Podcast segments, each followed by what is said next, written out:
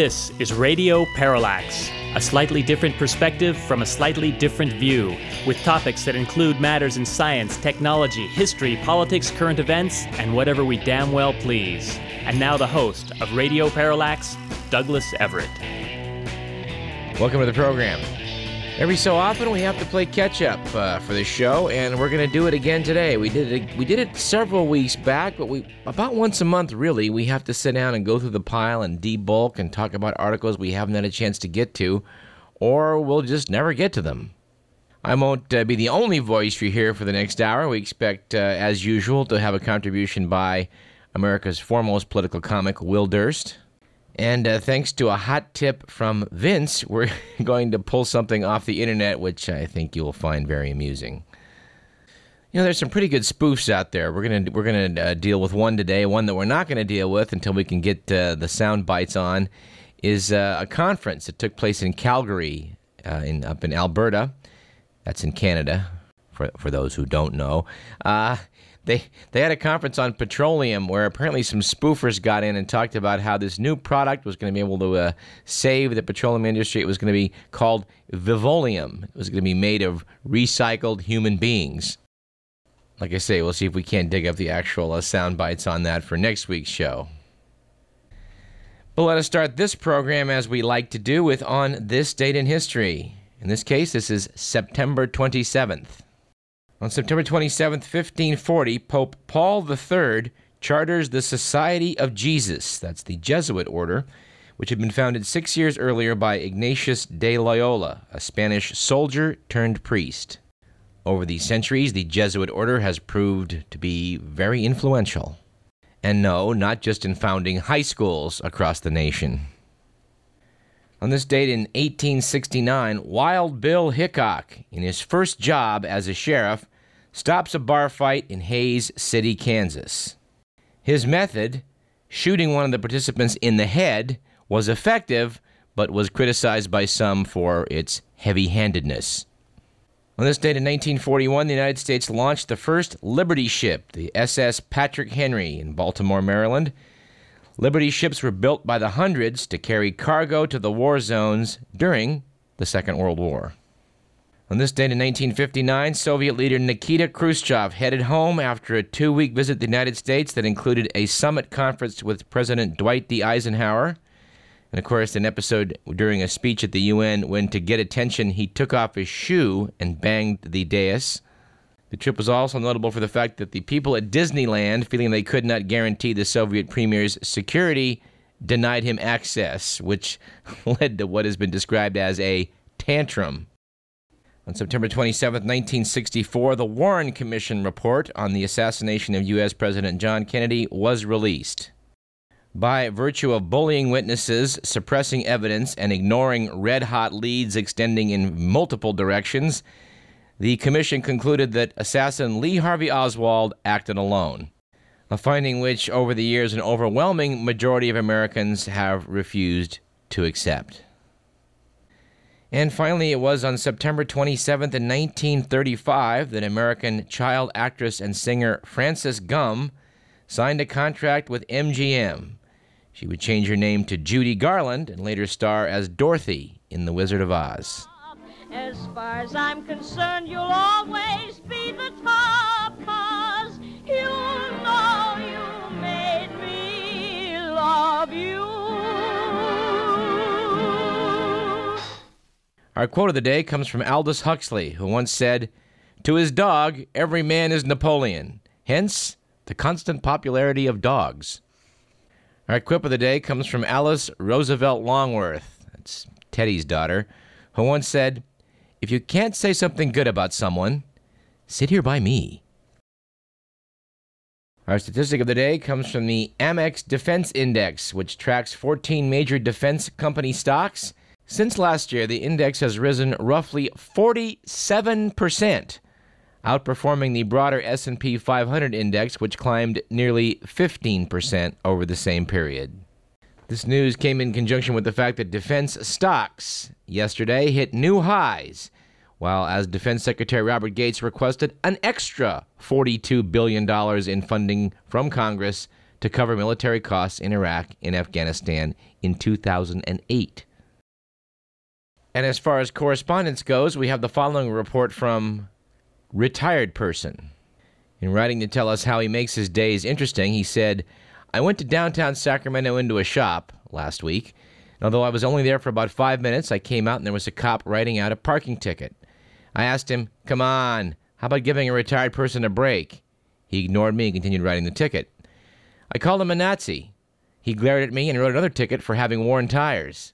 So I called him a donut eating Gestapo. He wrote a third ticket. This went on for about 20 minutes. The more I abused him, the more tickets he wrote. Now, personally, I didn't care. I'd come to downtown on the light rail, but the car he was putting ticket on had a bumper sticker that said W04. So I was pretty happy how the afternoon turned out. And actually, that, of course, was our joke of the day. We did, however, get a real email from Stephen, who often listens on the web in Minnesota. He noted, unfortunately, that someone had been beaten in his neighborhood and died from their injuries. And died from his injuries.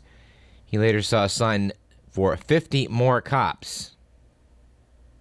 Stephen wondered how many uh, more cops could be purchased for the price of one day of the Iraq War.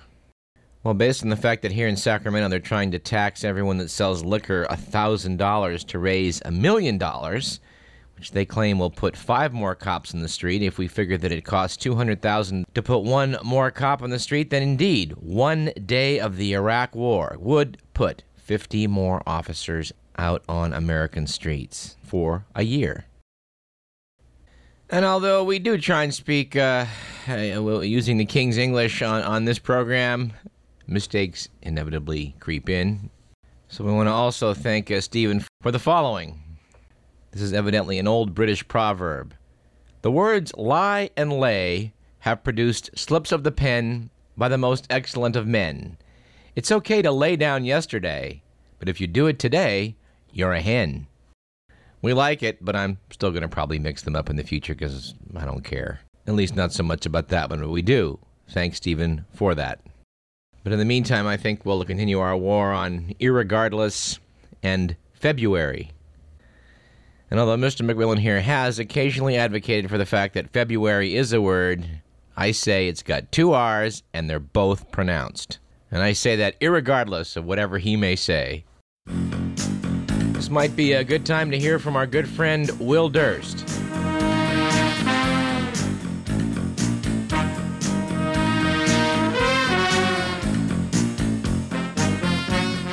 Well, thanks, Doug. And today I'm here to tell Lindsay Lohan that she's old news. Britney, sit your fat ass down, baby. I'm sorry, Hollywood miscreants, but your petty, self destructive shenanigans pale before the slice of big, fat, stinky cheese that just dropped onto our celebrity plate. Due to the fact that we have the attention span of high speed lint, you can hereby consider yourself dropped, like last year's line of Marc Jacobs' forest green slingback pumps. We have moved on to a bigger and better bright, shiny object and a familiar one. So please pack your press releases and enjoy the daytime Emmys. Ah, uh, sure, we may have compromised any last shred of integrity still clinging to us by static electricity by taking up with this old flame, encumbered with more bad habits than a condemned nunnery. But this time around, we got no one to blame but ourselves. It is so wrong. It's thrilling. That's right, everybody. America's favorite wife killer, Orenthal James Simpson, is back. And the tabloids are happier than Woody Harrelson during harvest season in Humboldt County. OJ got busted in Vegas on 10 various felony charges, including armed robbery to steal back what he calls his own stuff. But he remains steadfast and is determined to find the real robber. And we all know what's next. Some fancy lawyer will slice through the Las Vegas DA's case with a clever rhyme like, if it's his sh, you must acquit. Then, of course, OJ will write a book called If I Stole It, and we will lap it all up like a spilled carton of milk off the cat lady's kitchen floor. Why? Just so we don't have to pay attention to the Phil Spector case anymore, because face it, his hair is creepy. For Radio Parallax, I'm Will Durst.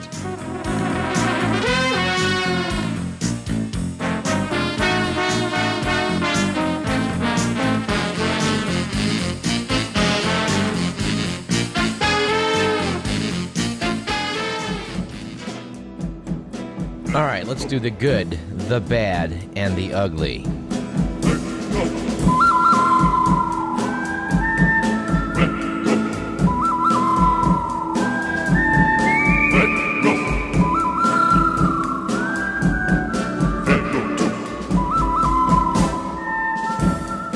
This week was evidently a good week for transitioning to a free market economy, at least in Budapest, Hungary, when officials there announced that sex workers will now be allowed to apply for an entrepreneur's permit.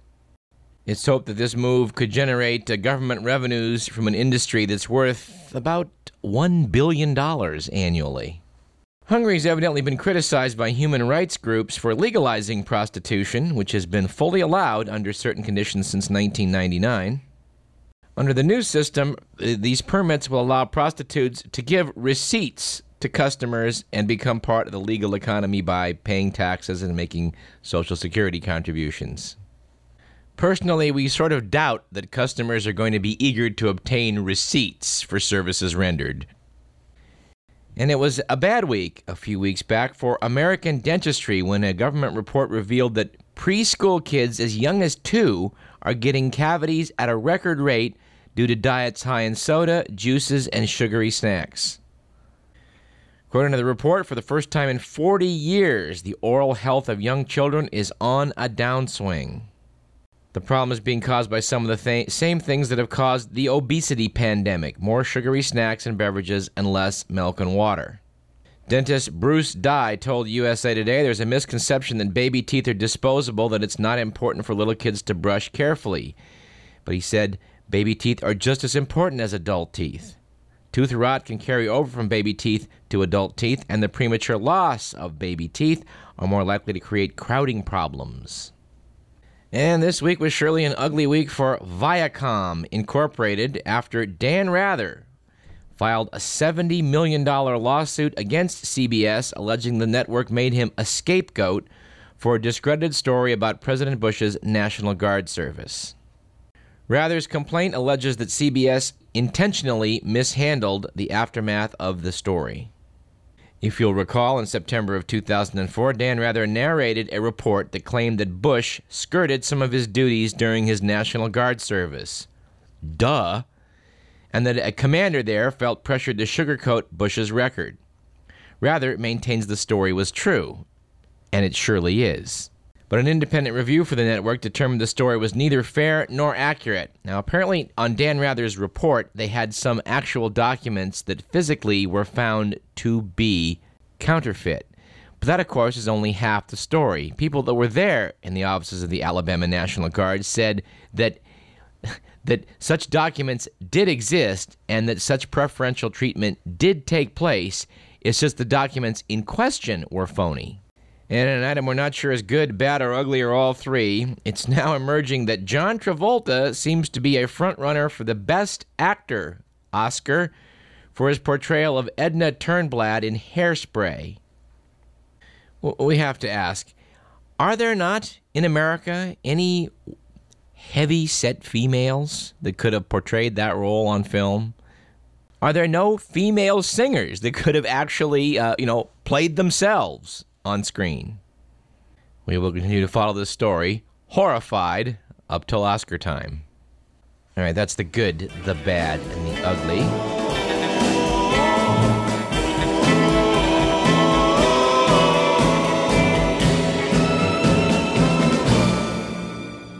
We have a couple of items from the Only in America file. We would cite a, an editorial in the Sacramento News and Review a few weeks back from Johnny Flores, described as local artist and designer. Referring to Sacramento's uh, monthly uh, second Saturday, where, where art galleries across town have open houses, Johnny noted, it gets frustrating when people from the suburbs arrive at the galleries and boutiques looking to eat and drink for free with no intention of buying art or even entertaining the idea of making a purchase. This correspondent knows from direct experience that this, this is an art form down in the Los Angeles area. We know some uh, prominent freeloaders who freed themselves really every night by using this method, and uh, we're going to go undercover in the future to bring you this sordid tale. But uh, Johnny Flores, we agree with you. This is lame. All right. Also from the uh, the Only in America file, we have the following Homeland Security matter. We've been sitting on this one since August 3rd.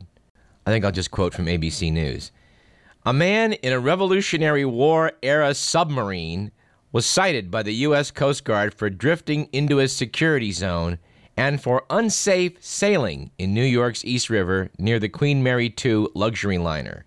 That was according to both the Coast Guard and the New York City Police Department. The man in the replica vessel was identified as 35 year old Philip Duke Riley of Brooklyn. And authorities said it was the second time Riley had floated the vessel in the vicinity of the cruise ship. The submarine, which reportedly did not have any mechanical propulsive system, was being towed by two other men in a rowboat. Now, to reassure the public that this 1775 era wooden submersible was not actually a terrorist threat, NYPD Commissioner Raymond Kelly announced in an afternoon press release that a makeshift submarine discovered at about 10:30 this morning by an NYPD intelligence detective on board the Queen Mary II in New York Harbor is the creative craft of three adventuresome individuals. It does not pose any terrorist threat. According to the Encyclopedia Britannica, the vessel in question, the Turtle, was invented in Connecticut by David Bushnell and is believed to be the first combat submarine designed to plant explosives on the sides of ships. For his part, uh, the recreator of this, Duke Riley, describes himself as an artist and patriot who, quote, combines populist myth and reinvented historical obscurities with contemporary social dilemmas. Well, as far as we're concerned, the whole thing sounds. I think we're going to go to break a little bit early on today's program, uh, but uh, before we do, I would like to cite uh, the comedic efforts of Radar Magazine. They have a feature titled The Radar 100, which we cited a few weeks back. In the current issue of Radar, uh, the Radar 100 is titled This is Awkward, noting you only get one chance to make a first impression. We recommend you avoid the following icebreakers. Not to brag, but I live on one of the largest houseboats on Lake Minnetonka. Yeah, that, that, that, may not be the icebreaker of choice. Here's another one you definitely don't want to start out with. You know, the Muppets are bullcrap, and I'll tell you why. Yeah, it's true. You only get uh, you only get one chance to make that first impression. You probably want to don't want to start out with a line. I don't really see why we need art. Another one you definitely don't want to consider starting with is they can quarantine me all they want. I ain't wearing no face mask. All right, let's see. There's quite a, there's quite a few of these uh, really bad opening lines. How about uh, what's your take on the so-called Holocaust? Almost as bad. You know, I think it's so cool that you're black. All right, final recommendation of lines you definitely don't want to use as icebreakers. How about Gather round if you love limericks. Anyway, Radar Magazine, they're doing some funny stuff over there. Let's take a short break and come back and talk about some current events. I'm Douglas Everett. You're listening to Radio Parallax.